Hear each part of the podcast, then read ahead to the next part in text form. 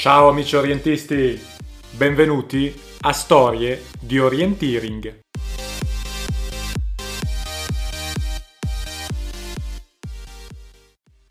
Storie di Orienteering è il podcast degli orientisti italiani.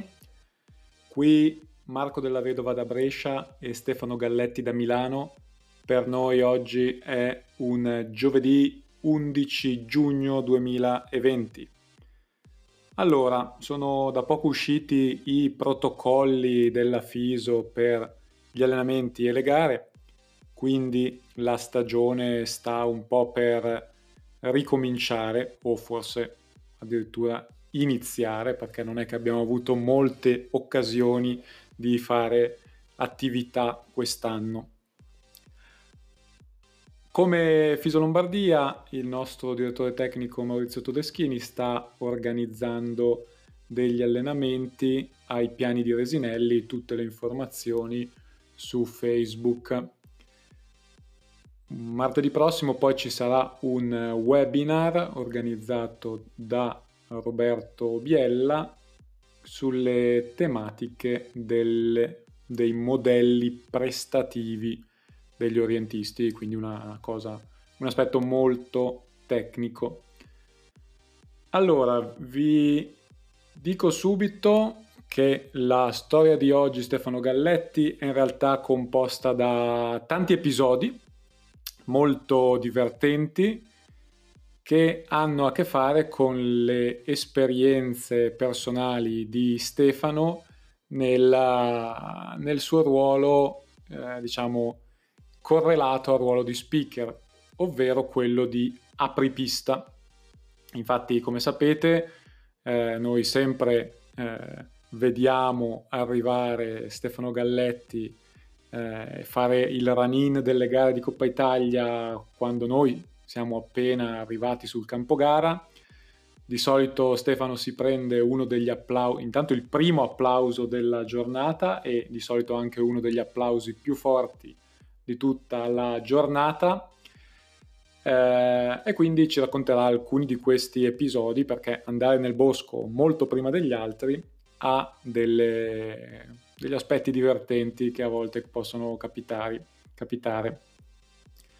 Quindi bando alle ciance, vi lascio subito alla storia di oggi che si intitola L'apripista attraverso il bosco e quel che ci trovò.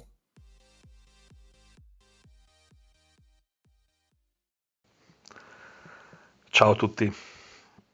Questa nuova puntata del podcast non solo è raccontata del tutto a braccio, ma è anche raccontata tutta in prima persona, quindi se non siete particolarmente appassionati delle vicende eh, mie personali nel campo dell'orienteering, beh, forse, forse è meglio che vi accomodiate a cercare un'altra puntata del podcast o aspettare la prossima che per quelli che sono i miei piani editoriali dovrebbe raccontare qualcosa di un po' più generico. Chi sono io? Beh, Stefano Galletti, chiaramente, eh, sono un orientista, quindi un atleta, atleta che occupa sempre le posizioni di fondo classifica indipendentemente dalla categoria nella quale corre. Poi sono lo speaker della FISO, ho al mio attivo circa 275-280 gare di orienteering fatte come speaker e in molte, moltissime, la stragrande maggioranza di queste gare, anzi praticamente tutte meno due, ho fatto anche un altro ruolo, quello dell'apripista. L'apripista è uno di quei ruoli che nello sport eh, si conoscono in quali discipline? Beh, il salto con gli sci, perché c'è sempre qualche atleta che viene lanciato giù dal trampolino per testare la situazione, ovviamente le gare di slalom, le gare di slalom speciale, gigante, super gigante, la discesa libera. Io ricordo che in passato, per esempio nella discesa libera a Kitzbühel venivano estratti a sorte come apripista alcuni atleti che sarebbero partiti altrimenti con dei pettorali assurdi. Mi ricordo l'epopea di un australiano, Anthony Gass, che a Kitzbühel anziché partire col pettorale 100 e chissà quanto, fu partito tra i primi, poté approfittare di una pista molto pulita e fece anche una ottima gara. No, la prepista nell'orienteering tipicamente è colui che apre la strada a tutti gli altri e talvolta questo è metaforicamente perché fa la prima traccia nel prato, nell'erba alta e mi raccomando non seguite mai le mie tracce perché vi portano soltanto fuori strada, talvolta apre proprio la strada fisicamente a tutti gli altri atleti. L'apripista è anche un ruolo che non sempre i membri dell'organizzazione che sono all'arrivo o in partenza o lungo il percorso a posare le lanterne ricordano di avere. O meglio, magari sanno che c'è lo speaker, quindi sanno, dovrebbero sapere che lo speaker Stefano Galletti va nel bosco prima degli altri per provare la gara, possibilmente la gara elite, se è convinto di poter arrivare al traguardo. Ma anche quando io racconto che ci sono state occasioni in cui sono andate nel bosco al buio, mille grobbe 2019 sono partito con la lampada, oppure alle sei e mezza del mattino, alle sette meno un quarto, ecco, magari se lo dimenticano. E questo talvolta dà adito a scenette che si sono dimostrate nel corso degli anni assurde, incredibili, inverosimili, divertenti, esilaranti. Chi più ne ha più ne metta, al punto tale che arrivo a dire che talvolta l'apripista e l'organizzazione svolgono due ruoli con una sorta di contrapposizione. L'apripista insegue gli organizzatori, gli organizzatori inseguono l'apripista e almeno in un'occasione si è verificato proprio questo. Intanto vorrei sgomberare il campo da qualunque tipo di dubbio. Perché io faccio l'apripista? Innanzitutto perché io sono un orientista e eh, non sia mai che io faccia magari 200, 300, 400 km per andare in una bella località a vedere e a commentare soltanto una gara di orienteering. Se io vado in quella località è perché voglio fare l'orientista, in qualunque condizioni, e io chiedo di farlo in condizioni di gara. Non in condizioni del tipo, ma datemi una mappa con la, tutti i punti, la, la carta con tutti i punti del percorso e vado un po' in giro per il bosco a vedere che tipo di vegetazione troveranno i concorrenti. Io voglio fare il mio percorso e lo voglio fare tutto e lo voglio fare nelle stesse condizioni mentali e fisiche degli altri concorrenti, perché secondo me è il miglior modo per capire esattamente quali difficoltà si troveranno di fronte i concorrenti, almeno della categoria più difficile che riesco a fare. Eh, da lì in poi è abbastanza immediato per me andare ad immaginare che quali tipo di difficoltà, sia fisiche che tecniche, troveranno i concorrenti delle categorie con dei percorsi un po' più facili. Fatica, eh, ragazzi, si fa veramente fatica perché non c'è nessuno in giro, non si può approfittare di nessuna scia, non si può vedere un altro concorrente o un'altra concorrente che entrano sul punto o escono dal punto. Eh, talvolta ci sono soltanto i paletti con i punzoni, talvolta ci sono i paletti con delle fettucce. Eh, non sempre si trovano tutte quante le stazioni e all'arrivo io comincio a raccontare agli organizzatori quali stazioni ho trovato, quali stazioni non ho trovato, ma questa è tutta un'altra storia. Io ho cominciato a fare la prepista fin dalla prima gara che ho fatto come speaker, anzi devo dire dalla seconda gara. Nella prima gara come speaker io ero partecipante al Trofeo delle Regioni a Pian del Gaccio. Andrea Rinaldi, che fu speaker al sabato durante la staffetta, eh, la domenica mi pare che avesse un matrimonio, quindi non poteva partecipare all'evento in qualità di speaker, scelse me perché io avevo già cominciato da tempo a scrivere articoli per il sito della FISO e quindi mi passò il microfono. Grave errore da parte di Andrea perché io poi il microfono non l'ho più mollato. Io però ero iscritto alla gara di Pian del Gaccio, mi pare nella categoria B, e approfittando del fatto che il mio compagno di squadra amico Davide Volpi partecipava alla stessa categoria ma aveva un orario di partenza molto presto al mattino, io dissi all'organizzazione che Davide ed io ci saremmo invertiti come orari di partenza. Quindi io partii all'orario di Davide, feci del mio meglio per fare una bella gara, arrivai anche sul traguardo con un buon tempo e mi misi a fare lo speaker. Risultato finale, Davide ebbe una posizione in classifica molto alta, molto bella, e io per due anni andai a chiedere agli organizzatori di ribaltare le posizioni in classifica tra me e Davide, perché ero stato io a fare la gara a suo nome, e soprattutto di darmi i punti di sta base che mi spettavano. Nulla di tutto questo è mai successo. Poi alla seconda gara io venni chiamato da Corrado Arduini per i campionati italiani sprint che si sarebbero disputati a Trevigno e va bene, chiesi a Corrado di poter fare la gara in condizioni come tutti quanti gli altri per poter vedere proprio quale sarebbe stato lo sviluppo del percorso. E ebbi la possibilità di capire che avendo fatto la gara prima in condizioni di gara proprio, quindi con le stesse pressioni, le stesse tensioni, dovevo trovare tutti i punti, non potevo dire beh un punto non l'ho trovato, vabbè lo salto, passo al prossimo, chissà dove sarà, altrimenti sarebbe stata punzionatura mancante. Quindi gareggiando nelle stesse condizioni fisiche e mentali potevo poi riversare nel commento questo tipo di sensazioni. E così ho continuato a fare per tutte quante le altre gare della mia carriera di orientista e speaker, circa 280 gare ormai come speaker. Soltanto in due occasioni non ho fatto lo speaker. La prima volta alla gara individuale di Casa del Romano, trofeo delle regioni, eh, semplicemente perché non potevo avere un passaggio auto che mi portasse a Casa del Romano alle 6 del mattino, avrei dovuto partire da Milano alle 4 del mattino, era impossibile. Eh, la seconda volta non ho fatto un percorso alla staffetta delle Dolomiti che si è disputata al Renon.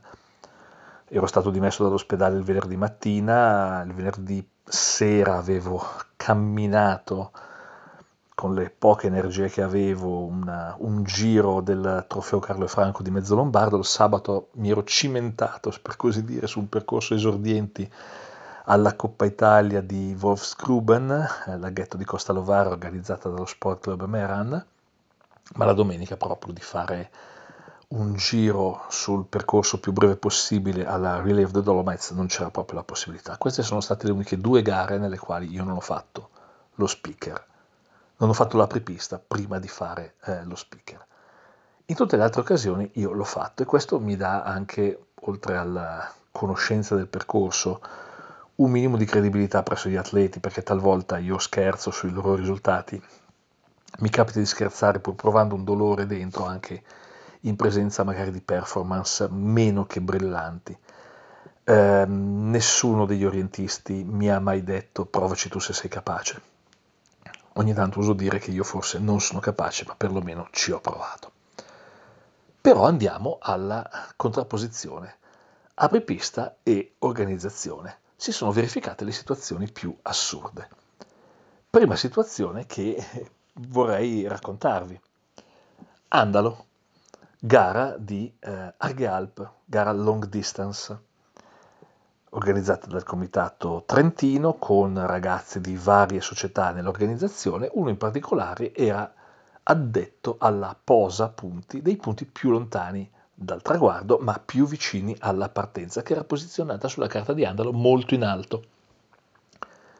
Questo ragazzo è Davide Miori del Trentò. In quel tempo ad Andalo, nella zona di Andalo, eh, si narrava della presenza di un orso. Oggi orsi e orse tra Andalo, Cavedago e Sport Minore le vediamo in continuazione su Facebook, su Instagram, sui siti dei vari giornali, vengono filmati, vengono ripresi, la gente, la gente ci parla insieme. A quell'epoca si diceva che boh, forse c'era un orso. Davide Miori andò a posare i punti più lontani proprio in zona partenza e ad un certo momento io lo sentii mentre stavo cercando il primo punto di controllo, una mini radura in mezzo a un bosco abbastanza fitto, quindi stavo pestando rami, ehm, spostando rami con le braccia, urtando rami con la faccia. Ad un certo momento ho proprio percepito la presenza di una persona a qualche curva di livello sotto di me e questa persona era evidentemente un po' spaventata, un po' intimorita perché sentiva questo frastuono di una figura grossa come un orso, quale io sono, che si stava muovendo abbastanza a casaccio nel bosco e sentii Davide dire uh, ah, eh, cosa? Ma cosa sta succedendo? E io ebbi la presenza di spirito di dire no, no, tranquillo Davide, sono soltanto io, sono soltanto lo Stefano, lo speaker, non ti preoccupare, non sono l'orso. Magari l'orso era a 10 metri da noi e di tutto questo se ne è fatto un baffo. Però Davide non si era ricordato della mia presenza nel bosco, quindi immagino che la sua faccia deve essere diventata un po' bianca al pensiero che nell'andare a posare un certo punto di controllo di lì a poco si poteva materializzare davanti l'immagine di un grizzly. Questo perché appunto talvolta i posatori si dimenticano del fatto che io posso essere già in giro alle 6 del mattino, alle 6 e un quarto del mattino. Un altro episodio, campionato italiano eh, disputato in Puglia recentemente al Parco delle Querce, ehm, vicino a Crispiano. Non ho gareggiato nella categoria elite, ho gareggiato quella volta in categoria over 40, sono partito molto presto e ad ogni punto di controllo che trovavo per testimoniare il mio passaggio e anche un po' per fare uno scherzo innocente ai posatori, prendevo un sassolino, quella carta piena di sassi, d'altra parte piena di muretti alti un metro, un metro e mezzo, talvolta anche due metri, e posavo un sasso di piccole dimensioni sul piattello sul quale doveva essere poi collocata la stazione. Quando sono arrivato al traguardo ho capito che questo mio gesto aveva spaventato i posatori, perché i posatori nel vedere che sopra ogni piattello, quindi in una posizione non casuale che doveva essere voluta da qualcuno, c'era posato un sasso, non ricordandosi della mia presenza non ricordandosi del fatto che io sarei passato da parecchi punti di controllo, avevano pensato che ci fosse qualcuno che aveva mirato i punti di controllo per combinare qualche brutto scherzo alla gara e stavano già per far partire la ronda dei carabinieri in giro per le strade che attraversavano la carta. Nulla di tutto questo, ero soltanto io. Ho dovuto scappare per eh, sfuggire alla loro ira. D'altra parte ero riuscito a scappare anche in gara perché la prepista passa dal terreno di gara prima di chiunque altro. È abbastanza facile ricordarsi per chi abita in certi posti che c'è una gara, magari che si disputa nel bosco, nei campi, quando si vedono passare tanti atleti, magari non ci si ricorda della, della gara quando si vede passare un atleta isolato. Nella stessa gara del Parco delle Querci io venni inseguito da una Renault 4 eh, di proprietà eh, di uno degli abitanti di una masseria mappata peraltro nel territorio di gara, che aveva visto passare, arrampicarsi sui muretti, scendere dai muretti qualcuno, ero io, e ad un certo momento aveva preso la Renault 4, era uscito dalla masseria, aveva cercato di inseguirmi nei campi con, con questa automobilina. Io scappavo, eh, lui mi inseguiva e ad un certo momento ho pensato ma io non sono mica Danny DeVito nel film all'inseguimento della pietra verde, quindi mi sono fermato anche perché non ce la facevo più, ho affrontato questa persona e gli ho detto beh, e ci siamo qualificati gli uni con gli altri, l'uno con gli altri e lui ha capito che io ero la prepista eh, della gara io gli ho spiegato la situazione, gli ho detto, beh, guarda, là c'è l'organizzazione, eh, se hai bisogno di qualche informazione vai pure a chiedere e ci siamo lasciati in totale armonia e amicizia. Quello che non ho fatto è stato accettare un passaggio che mi avrebbe portato al punto di controllo successivo su quella scalcagnata Renault 4. Sempre in quella gara un incrocio con altre persone che non fanno parte dell'organizzazione ma che talvolta non sanno che c'è la gara, cacciatori i cacciatori che ho incontrato al Parco delle Querce di Crispiano erano persone squisite. Quando io ho percepito la loro presenza eh, ho fatto quello che eh, faccio di solito per far capire che chi si sta muovendo nel bosco mh, mm, non è un animale, cioè mi metto a cantare. Così facendo do anche la possibilità di scappare a tutti quanti gli animali della zona perché sono tutto fuorché intonato. I cacciatori nel sentire qualcuno che cantava, mm, credo che fosse Mrs. Robinson di Simon Garfunkel, addirittura quella volta hanno capito che non ero un capriolo piuttosto che un cinghiale, piuttosto che qualunque altro animale stessero cacciando, hanno appoggiato i fucili. Io sono arrivato al punto di controllo, loro si erano acquattati proprio a due metri dal punto di controllo, ho tirato fuori la mappa e ho spiegato la situazione, sono state persone molto gentili, molto contente anche forse di essersi risparmiate un guaio, perché avrebbero potuto tranquillamente sparare ad una persona in quella, in quella circostanza, hanno preso hanno capito più o meno qual era la zona di gara e si sono allontanati verso altri lidi. È stato molto meno simpatico l'incrocio con un altro cacciatore nella Coppa Italia, per esempio di Ceci, eh, le Vallette. Io sono uscito al mattino per fare la prepista sul percorso elite maschile e ad un certo momento, non molto lontano da me, ho proprio sentito lo sparo di pallini. Eh, anche lì ho cacciato qualche urlo e qualche impropero, ho sentito della gente che si dava alla fuga e poi mh, mm, non ho poi avuto altro tipo di notizie da queste persone che evidentemente erano andate a caccia il giorno sbagliato, ma soprattutto nel posto sbagliato. Alle volte capita di eh, cercare di approfittare dell'aiuto anche della presenza dei posatori. A me non va mai bene. Eh, un esempio per tutte è la gara di Passo San Boldo, gara di Coppa Italia di parecchi anni fa, organizzata, eh, se non vado errato, dall'Orientirin Miane di Janus Manarin e dall'Orientirin Tarzo.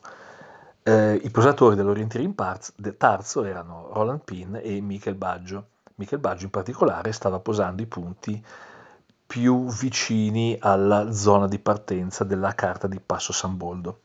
Il mio primo punto di controllo era in particolare un eh, punto messo in una stretta valle nella quale c'era giù di tutto, cespugli, alberi abbattuti, eh, verde, verde più fitto, eh, rami, rovi con grande fatica, grande fatica sono riuscito ad arrivare a questo primo punto, dopo aver anche vagato abbastanza in questa valletta, perché bastava girare a sinistra di un cespuglio anziché a destra, e il punto io non l'avrei mai trovato.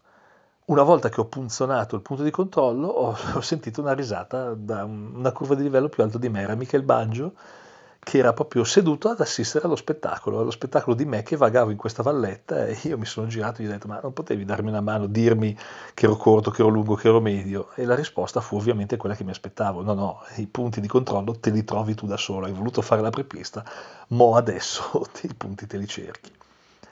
Sempre con l'orientiere in tarzo, una scena non del genere fu eh, sulla carta di Archeton.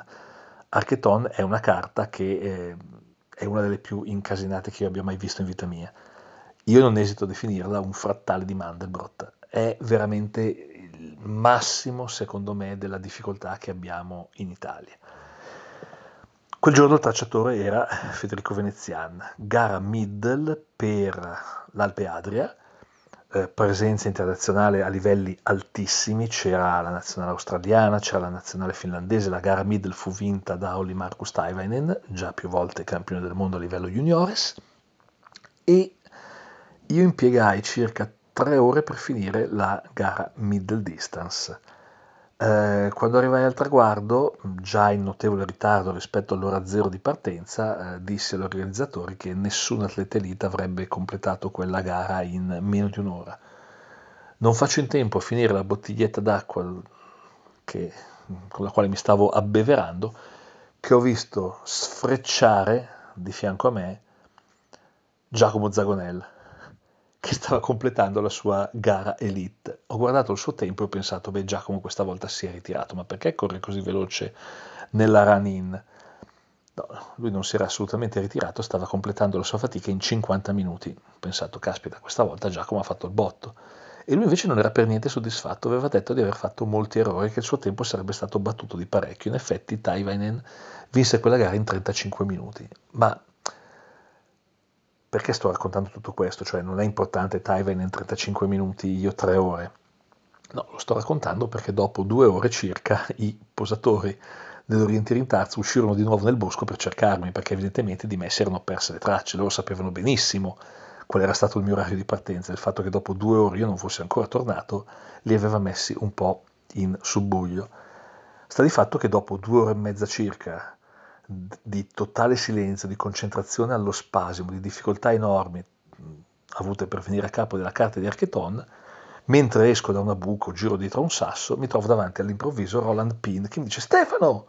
All'improvviso, ecco, è stato uno shock per me, perché veramente dopo due ore e mezza in cui pensavo di essere l'ultimo uomo sulla faccia della Terra, mi trovavo davanti all'improvviso, senza alcun preavviso, Roland Pin che mi chiamava a pochi metri da me sono svenuto, sono svenuto sul posto, sono diventato bianco, ho perso i sensi, Roland è venuto a soccorrermi e poi in qualche modo ha capito che mi ero semplicemente spaventato molto e sono, mi ha lasciato andare al traguardo seppur seguendomi un po' da lontano per essere sicuro che non prendessi qualche svarione.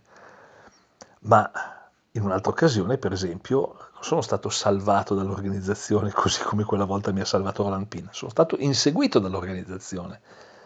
L'organizzazione dell'Erebus Vicenza, eh, gara di Coppa Italia, eh, si corre il pomeriggio eh, del sabato e io sto affrontando il mio percorso, mi pare che fosse Caberlaba, la carta, nella zona di Asiago, sto affrontando il percorso di Caberlaba, sono su un sentiero, improvvisamente mi vedo rincorso da due ragazzi dell'Airbus Vicenza, uno era sicuramente Dario Stefani, che cominciano a ricorrermi e lanciandomi anche delle male parole, ecco, se così posso dire. Non si ricordavano più Dario e l'altro ragazzo, poteva essere Alberto Simionato forse, non, non ricordo, della, dell'Airbus Vicenza che c'era in giro lo speaker. Loro vedevano un atleta in divisa da orientista girarsi per il percorso di gara prima di tutti quanti gli altri e pensavano che fosse qualcuno che era andato a studiare il terreno di gara di una zona peraltro embargata eh, con, la carta, con, la carta, di gare che stesse cercando magari di scoprire la, l'ubicazione di qualche punto di controllo. Quindi mi stavano letteralmente inseguendo. Poco prima di raggiungermi hanno capito anche dalla velocità che la mia, insomma, non è proprio quella di un grande atleta o di una grande atleta, che ero soltanto io e quindi hanno abbandonato la caccia. Però anche questa la posso annoverare, posso metterla sulla mia personale checklist di essere stato inseguito dagli organizzatori. Tutto questo per fare l'apripista in una gara nel bosco. Ma che dire di quello che succede in una gara in centro storico? Beh, in centro storico non ci sono i cacciatori, in centro storico non ci sono i cespugli, le vallette, non c'è mica il Baggio che si guarda la scena dell'apripista perso nel cercare il primo punto di controllo, ma si verificano altre situazioni. E negli ultimi anni, nel corso degli ultimi anni, una delle situazioni più comuni nelle quali mi sono imbattuto è quella dei cancelli, cancelli chiusi e cancelli aperti. Sono situazioni che eh, peraltro si verificano anche a livello di campionati del mondo. Eh, è successo in Scozia con un passaggio chiuso, aperto, non si saprà mai veramente l'esatta situazione, durante proprio i campionati mondiali del 2015 si è verificata una situazione simile anche con un cancello chiuso che quindi impediva l'accesso ad una piccola calle che avrebbe dovuto essere aperta durante le qualificazioni del campionato mondiale 2014 a Burano. I cancelli che trovo io, aperti o chiusi, non sono sicuramente quelli di un campionato del mondo, però, per esempio, Roma. Gara che si disputa al terzo giorno della Rome Orienteering Meeting 2013 e la partenza è in faccia al Colosseo. Gli ultimi punti di controllo sono proprio attorno al Colosseo. Si corre nella zona dei Fori Imperiali, nella zona di Piazza Venezia. In particolare io, a ripista, affronto un punto di controllo abbastanza tortuoso, a circa due terzi di gara, che mi porta da un cancello aperto nella zona del Teatro Massimo. Il fatto è che dall'altra parte del Teatro Massimo, il cancello che io avrei dovuto trovare aperto per arrivare sulla via che poi mi avrebbe riportato verso Piazza Venezia, verso il Campidoglio, quel cancello era chiuso. Si stava aspettando che eh, qualcuno, il custode della zona del Teatro Massimo, venisse ad aprire. Chi c'è dall'altra parte del cancello? C'è ovviamente la classica comitiva di giapponesi che alle 8 del mattino hanno qualcosa di diverso da fotografare. Sa- vogliono entrare nella zona del Teatro Massimo, ci sono altri importanti monumenti in quella zona di Roma che poi si affaccia sul Tevere e sull'isola Tiberina, ma al posto dei monumenti si sono trovati un variopinto concorrente di una gara di corsa che andava da una parte all'altra di questa zona del Teatro Massimo per cercare un varco nel cancello, cancello che alla fine ho scavalcato andandoci dall'alto, una sorta di Fosbury, no? In realtà mi sono arrampicato sulle stanche e sono saltato dall'altra parte. Il tutto immortalato dalla comitiva dei giapponesi perché eh, il cancello a ovest era stato aperto, ma il cancello ad est, quello che mandava poi nella zona dei fori imperiali, era ancora chiuso, sarebbe stato aperto di lì a mezz'ora. Ovviamente poi durante la gara tutto quanto a posto, ma quando sono arrivato al traguardo ho detto scusate, ma il cancello de- del Teatro Massimo? Ah no, no, quello apriva alle otto e mezzo. E eh, ragazzi, la ripista quello non lo sapeva. Per esempio Gradara. A Gradara ehm, la tre giorni delle Marche che avrebbe poi avuto il suo clou con la gara della domenica in centro storico ad Urbino. Il venerdì sera è in programma al Castello di Gradara una gara sprint eh, per coloro che sono già in zona appunto per questa tre giorni delle Marche e quella volta decidiamo di cimentarci sul percorso elite sia io che Edoardo Tona, che di quelle gare sarebbe stato il master of sistema informativo. Edoardo Tona è più giovane di me, corre più di me e ha una medaglia al collo dei campionati italiani a staffetta più di me. Decidiamo di partire insieme, quindi primo punto di controllo in discesa dal castello di Gradara, Edoardo prende qualche metro di vantaggio, lo tiene anche al secondo punto di controllo, la scelta per il terzo punto di controllo è una scelta lunghissima, ci butta praticamente dalla parte opposta della carta di Gradara. Io vedo Edoardo che punta verso sinistra e vedo che ho la possibilità di fare una scelta alternativa che mi sembra anche leggermente più corta a destra, buttandomi fuori da Gradara, andando a prendere una discesa che mi porterà verso i campi e mi figuro già la scena nella quale Edoardo mi vedrà comparire al terzo punto di controllo davanti a lui. Peccato che una volta raggiunto il terzo, eh, non tanto raggiunto il terzo punto di controllo, raggiunto il primo bivio che mi dovrebbe poi buttare verso una zona boschiva ai margini di Gradara e poi verso i campi, mi trovo davanti a un cancello chiuso, un cancello che in carta era segnato con le belle due parentesi color magenta che indicano che di lì si può passare, che lì c'è un varco. A questo punto capisco di aver buttato via non tanto la, la gara in senso generale quanto la mia sfida con Edoardo Tona, quindi ritorno verso la zona di partenza dove c'era l'organizzazione per segnalare che il cancello era ancora eh, chiuso. Quello che scopro poi nel, mentre ritorno nella zona di partenza è che tra l'altro io stavo gareggiando sul percorso elite, ma mi era stata data la cartina di un percorso over 35. Segnalo anche questa cosa a Massimo Bianchi. Massimo Bianchi ovviamente scatena l'organizzazione dell'IK Prato, del Picchio Verde, a controllare tutte le cartine di tutte le categorie per vedere se c'erano state delle, degli sbagli nel posizionare le cartine nelle cassette. Si scoprirà alla fine che la mia era l'unica cartina over 35 posizionata nel percorso Elite. Eh, grande sollievo da parte di Massimo Bianchi, grande perplessità da parte di Edoardo Tona che ad un certo momento, a fine gara, mi aveva dato alla fine circa 15 minuti di distacco, complice anche questa situazione con i cancelli, mi aveva chiesto, ma eh, eri due metri dietro di me al punto numero due, ad un certo momento non ti ho più visto. Edoardo, e purtroppo ero andato a controllare se i cancelli erano effettivamente aperti. Cosa che si sarebbe ripetuta poi anche due giorni dopo ad Urbino, mh, mm, per andare dal terzo al quarto punto di controllo. Urbino ha queste due parti alte della, della, città, della città vecchia da una parte e dall'altra, e ha questa profonda spaccatura in mezzo, questa profonda valle.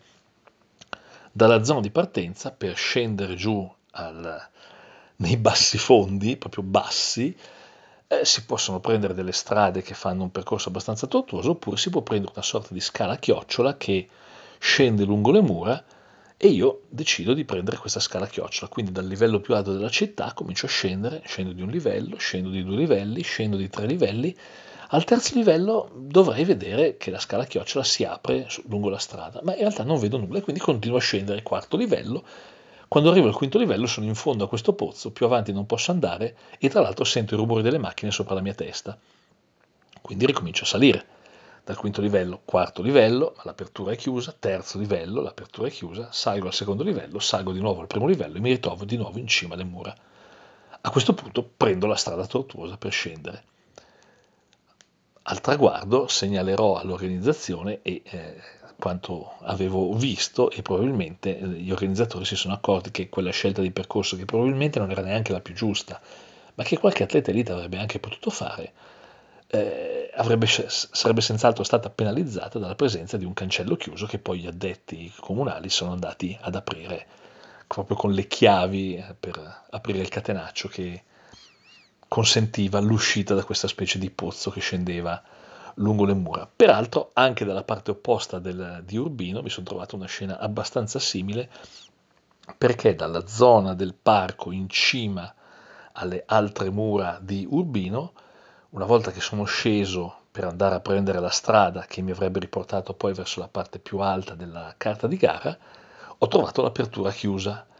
Era chiusa perché qualcuno ci aveva appoggiato davanti un cartone, quindi ho provato a spingere il cartone. Dall'altra parte delle mura c'era in corso il mercato comunale e un venditore di formaggi aveva appoggiato la propria insegna con il nome, con le specialità che vendeva proprio sull'unica apertura che io avrei potuto percorrere per continuare il mio percorso. Quindi ad un certo momento eh, il venditore di formaggi si è accorto che da dietro questo cartone, da dietro questa insegna, compariva una persona che ha chiesto anche scusa perché io chiedo scusa di fronte a queste situazioni. Lui non ha capito bene il motivo per il quale qualcuno avesse deciso di passare proprio di lì durante il mercato comunale, ma cosa fatta capo A, alla fine ho rimesso a posto l'insegna, mi sono scusato e ho proseguito la mia gara. I concorrenti poi alla fine non hanno trovato l'insegna, non hanno trovato il mercato comunale. La situazione però col cancello di questa scala chiocciola avrebbe potuto diventare un po' più spinosa. Anche nella gara di Savona, la prima edizione della gara sprint relay per l'assegnazione del titolo italiano, si è verificata una situazione simile. Chi era presente alla gara di Savona ricorderà senz'altro che dopo una prima parte nel borgo, nel centro storico di Savona, si andava proprio all'interno del castello e anche lì nel castello si è verificata per me che ero la prepista una situazione con una zona apparentemente ancora inaccessibile che sarebbe stata aperta di lì a poco, di lì a, una, a un'ora circa, perché, perché gli organizzatori avevano giustamente concordato con le persone, con il comune, con eh, chi gestiva gli accessi al castello di Savona, che gli atleti sarebbero arrivati ad una certa ora ovviamente non avevano concordato il fatto che ci potesse essere un pazzo, leggi la prepista, che si stava muovendo con un'ora e mezza di anticipo rispetto a tutti gli altri per trovare il percorso. E per esempio un'altra situazione nella quale invece io mi sono fatto su da solo è, è avvenuta ad un'altra gara del Trofeo Centri Storici Nazionali a Brescia, perché a furia di trovare cancelli chiusi lungo il percorso, talvolta mi figuro che la mia scelta di percorso mi, mi deve portare in un, certo, in un certo luogo, posso fare una determinata scelta, posso prendere una determinata direzione e quando scopro che eh, in realtà la mia scelta è sbagliata, mi figuro da solo che io ho trovato un cancello chiuso. Il risultato quella volta diede la possibilità a Dario Pedrotti di scrivere una pagina memorabile del suo blog, perché io cercai di entrare nel castello di Brescia praticamente da dietro, da una sorta di backdoor, immaginandomi che lì avrei potuto trovare un cancello aperto. In realtà al, can- al castello di Brescia si può entrare da un unico posto, dal ponte levatoio. Ecco, ci saranno sicuramente altre gare a Brescia, ricordatevi che si entra e si esce dal castello da un'unica posizione, da un unico punto. Io non trovai mai nessun tipo di cancello, nessun tipo di portone che a mo' di backdoor mi faceva risalire le mura del castello dalla parte opposta e quindi trovai come unica soluzione quella di percorrere il tunnel della tangenziale di Brescia, peraltro senza marciapiede e contromano al buio fino a sbucare dalla parte opposta di Brescia, dando origine probabilmente a quella che può essere classificata come la peggior scelta di percorso nella storia di tutto l'orienteering. Nella carrellata delle situazioni assurde che si verificano a livello di apripista posso menzionare per esempio anche quello che è successo l'anno scorso ad Auronzo di Cadore. In questo caso è successa una cosa veramente simpatica eh, i punti della prima tappa della 5 giorni d'Italia della zona del Cadore, dato che la prima tappa si disputava proprio ad Auronzo di Cadore, talvolta erano collocati nei cortili eh, privati dove abitano, abitano, tuttora alcune famiglie. Eh, in una giornata caldissima nella quale l'unica possibilità di sopravvivere per me, essendo partito a mezzogiorno di una giornata affosissima, era quella di correre verso le fontane che trovavo lungo il percorso, ecco, ad un certo momento mi trovo ad affrontare un punto di controllo che si trova in un cortile mappato, ma sicuramente in una zona comunque privata, in una zona nella quale ci sono dei proprietari, e trovarmi dietro l'angolo Marco Bezzi con il punto di controllo che sta spiegando agli abitanti delle case che si affacciano su quel cortile, che di lì a poco sarebbe passata una gara di orienteering. Questi non erano probabilmente molto convinti di chi stavano ascoltando e di che cosa stavano ascoltando, ma Marco Bezzi mi ha visto arrivare all'improvviso in, in corsa, diciamo, ecco, diciamo che correvo per quanto potevo, in realtà stavo più che altro rantolando. E ricordo benissimo che Marco Bezzi si è riferito a queste persone, si è rivolto a loro dicendo, ecco, vedete, questo è uno degli atleti che passeranno durante la gara, entreranno da quel portone, punzoneranno, abbiamo fatto la punzonatura, e poi usciranno sempre dal portone e andranno a cercare degli altri punti di controllo. Tutto qua. E io ricordo esattamente, ricordo perfettamente la frase di uno di questi abitanti del cortile di Auronzo di Cadore che si rivolsero a Marco Bezzi chiedendo ma sono tutti così lenti gli atleti che parteciperanno alla gara? Ecco, la prepista a volte serve anche a quello. La prepista ha anche un altro compito, quello di eh, verificare che tutto sia a posto, ma adesso gli atleti che sanno che c'è in giro una prepista cercano di trarre delle informazioni sul percorso laddove magari non, non dovrebbero o non potrebbero. Un caso su tutti, gara bellissima, organizzata dalla Polisportiva Masi a Castiglione dei Pepoli. Ehm, la penultima lanterna del percorso degli atleti elite non venne posata finché tutti gli atleti elite e le atlete elite non furono entrati nella zona di quarantena. Questo ha voluto dire, e io mi misi d'accordo con Alessio Tenani proprio a questo scopo, che io nel provare la mia gara non avrei potuto passare da quella penultima lanterna, perché nel momento in cui io fossi passato da quella lanterna che era a vista di tutti gli spettatori presenti nell'arena dell'arrivo di Castiglione dei Pepoli, il, la posizione di quella lanterna sarebbe stata ovviamente palese a tutti. Questo però non vuol dire che io non feci tutte le lanterne di Castiglione dei Pepoli soprattutto la terzultima lanterna che si trovava all'interno di un complesso di edifici raggiungibile attraverso delle scalette che sembravano dei labirinti in una zona praticamente di box, box per auto gli abitanti di quel condominio, di quelle case, erano ovviamente stati avvisati del fatto che ci sarebbe stato l'ingresso degli atleti per andare a cercare una lanterna, un punto di controllo. Ma forse era stata data anche a loro la, l'indicazione della fascia oraria nella quale gli atleti avrebbero cominciato ad entrare nel vialetto del condominio e si sarebbero indirizzati nella corsia box.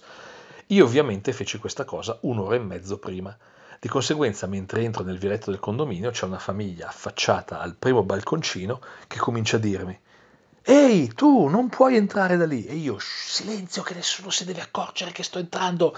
Sto facendo la prepista. No, no, ma tu non puoi entrare. Ci hanno detto che gli atleti possono entrare soltanto ad una certa ora. Shh, silenzio.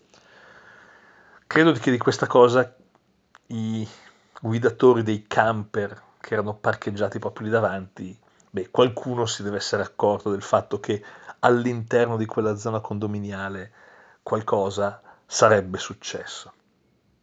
Ma la penultima cosa, il penultimo episodio che voglio raccontare in questo strano podcast è per esempio quello che è successo nella carta, secondo me, più emblematica dell'orienteering italiano e mentre lo sto dicendo qua fuori a Milano partono i tuoni, si vede che devo aver detto qualcosa di poco appropriato. No, no, io la considero veramente la carta più emblematica dell'orienteering italiano. Quando gli atleti di altre nazioni ci dicono che il vero orienteering, le vere mappe sono a casa loro e per casa loro si intende la Svezia, la Norvegia, la Finlandia, la Francia, la Spagna, il Portogallo, la Slovenia, qualunque nazione, noi abbiamo alcune carte da tirare fuori dalla nostra collezione. La prima l'ho già menzionata, Roma, Colosseo. Trovatemi un'altra carta di gara che ha il Colosseo in bella mostra. La seconda carta ci avremmo gareggiato a, mar- a marzo quest'anno, Matera, un posto dove se ci hanno girato James Bond vuol dire che vale veramente la pena andarci. Ma la terza carta, la carta più emblematica, è quella di Pestum, il parco delle rovine e dei templi di Pestum.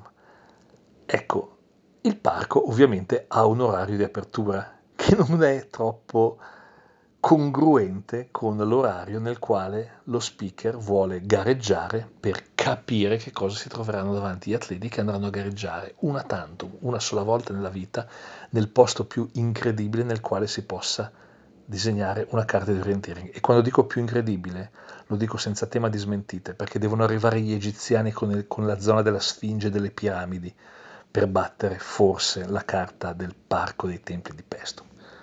Ma detto questo, torniamo all'orario di partenza. Credo di aver impiegato dalla lanterna svedese al primo punto di controllo un tempo paragonabile a quello di un'era geologica, semplicemente perché io sono partito da fuori, dalla zona dei templi e quando sono arrivato all'interno della zona dei templi mi sono trovato davanti subito i guardiani, i quali sapevano che da lì sarebbero entrati correndo atleti che disponevano del pettorale, cosa che io non avevo, perché io non ero passato dalla segreteria a gara che non era ancora stata aperta a prendere il pettorale, quindi c'è stata una specie di conciliabolo con telefonate, cellulari, eh, avvisi, chiama la polizia, no, chiama i carabinieri, no, chiama il sovrintendente ai parchi, no, chiama questo, chiama quello, perché io spiegavo che dovevo correre, ero la prepista, dovevo cominciare a vedere, ero già in clima gara e questi che ovviamente giustamente non mi facevano entrare. Poi alla fine credo che sia venuto il sovrintendente alla zona dei, dei templi a liberarmi e ho rifatto la mia partenza perché ovviamente voglio fare il, la gara, voglio fare il percorso e prendere il mio tempo di gara vero, non quello a cui si somma anche tutto il tempo della discussione con tutti i guardiani della, dei templi di Pestum. Questi mi hanno visto sfrecciare perché quando c'è del pubblico, se voglio anche cercare di fare la mia bella figura, o meglio la mia non peggiore figura, e poi alla fine mi sono perso tranquillamente nella zona dei templi di Pestum, però ricordo ancora questa gag clamorosa con i guardiani che alla fine chiamarono il sovrintendente, il sovrintendente rispose qualcosa del tipo, ma come la gara doveva cominciare alle 10 del mattino, sono le 8 del mattino e mi state chiamando perché c'è qualcuno vestito come un pagliaccio che vuole cominciare ad entrare fin da subito, che cosa sta succedendo? E poi, beh, come, come ultimo episodio direi quello che mi è capitato come apripista, che ricordo ancora con un sorriso perché è veramente emblematico per una apripista. Eh, gara di Folgaria. Folgaria è un terreno che personalmente non ho mai potuto digerire tanto. Folgaria è un terreno molto ripido, troppo ripido per le mie possibilità, nel quale alcuni anni fa si disputò la prima gara internazionale la seconda forse gara internazionale mm, opinabile, ma non conta, di sprint relay. Mm, c'era la Svizzera, c'era la Russia, c'era la Gran Bretagna, c'erano tante nazioni venute a provare il formato della sprint relay in vista di quello che poi nel 2014 sarebbe stato il primo campionato mondiale sulla formula sprint relay. In quel caso io ero apripista, ma semplicemente per capire dove sarebbero stati mandati gli atleti e le atlete che avrebbero, fatto, che avrebbero corso le quattro frazioni. E sulla carta di folgaria io ho sempre le mie difficoltà, proprio legate alla pendenza della carta di gara. Le mie difficoltà sono soprattutto fisiche, al punto tale che ad un certo momento sono nella zona della chiesa, nella zona centrale di Folgaria, vicino alla chiesa, in questa bellissima piazzetta, è mezzogiorno, è una giornata molto calda, accanto a me non c'è nessuno, è la condizione migliore per me come apripista per fermarmi, tirare un attimo il fiato, controllare la cartina e capire dove mi dovranno portare le gambe, in quale salita dovranno portarmi le gambe nei punti successivi di controllo. Credo di essere stato lì non più di 2-3 secondi. E poi improvvisamente ho percepito, ma l'ho percepita veramente, una presenza poco lontano da me in quella piazza non c'era nessuno fino a due o tre secondi prima. Ho alzato gli occhi dalla carta e davanti a me, a 5 metri di distanza, materializzatosi non so come e non so da dove, c'era Thierry Georgiou che mi stava guardando. Thierry Georgiou non stava prendendo parte alla gara, era lì perché c'era la nazionale francese, era venuto semplicemente a vedere la sprint relay e mi stava guardando, chiedendosi forse che cosa ci faceva un orientista fermo con una carta in mano in una gara di centro storico, lui che è stato campione del mondo mille volte sulla media distanza, tante volte sulla lunga distanza, ma è stato anche campione del mondo sprint. E io ho immaginato quel giorno che Thierry Georgiou fosse un ninja, perché nessuno poteva essersi mosso in tre secondi così velocemente da comparirmi davanti. Tre secondi prima in quella piazza non c'era nessuno. E la mia impressione è stata quella di guardare Thierry e dirgli, Thierry, e io ho allungato la carta, help me, give me your help, I'm tired. Thierry Joujou ha fatto la cosa più giusta che poteva fare, ma la cosa che mi ha sempre lasciato veramente esterrefatto. Si è allontanato di un passo, ha messo le mani dietro la schiena per evitare di toccare in a qualunque modo quella carta di gara e mi ha detto, no, no, it's your race, it's your game, do it by yourself. E mi ha lasciato lì quella volta che non sono neanche riuscito a farmi dare una mano da Thierry Georgiou. E io vi assicuro, Thierry Georgiou da quella volta per me è come se fosse un ninja.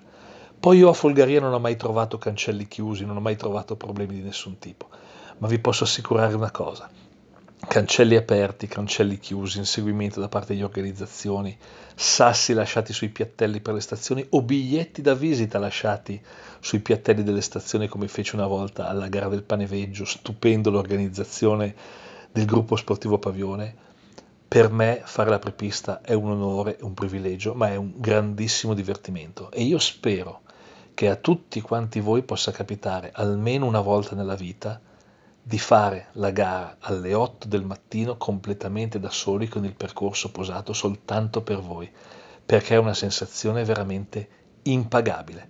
È l'orienteering fatto singolarmente, individualmente, nessuno che ti può dare una mano, nessuno a creare distorsione, rumore, a condizionare l'esito del vostro tempo di gara.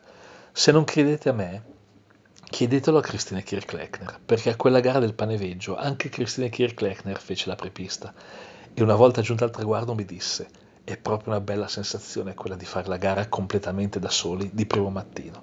Credetemi, è veramente una sensazione impagabile. È per questo che io, finché potrò, continuerò a fare lo speaker, finché voi vi divertirete ascoltandomi, finché voi vi appassionerete ascoltandomi, finché anch'io mi appassionerò, ma soprattutto perché ho questa enorme e bellissima possibilità quella di fare la gara tutta da solo, con il bosco o il centro storico tutto per me.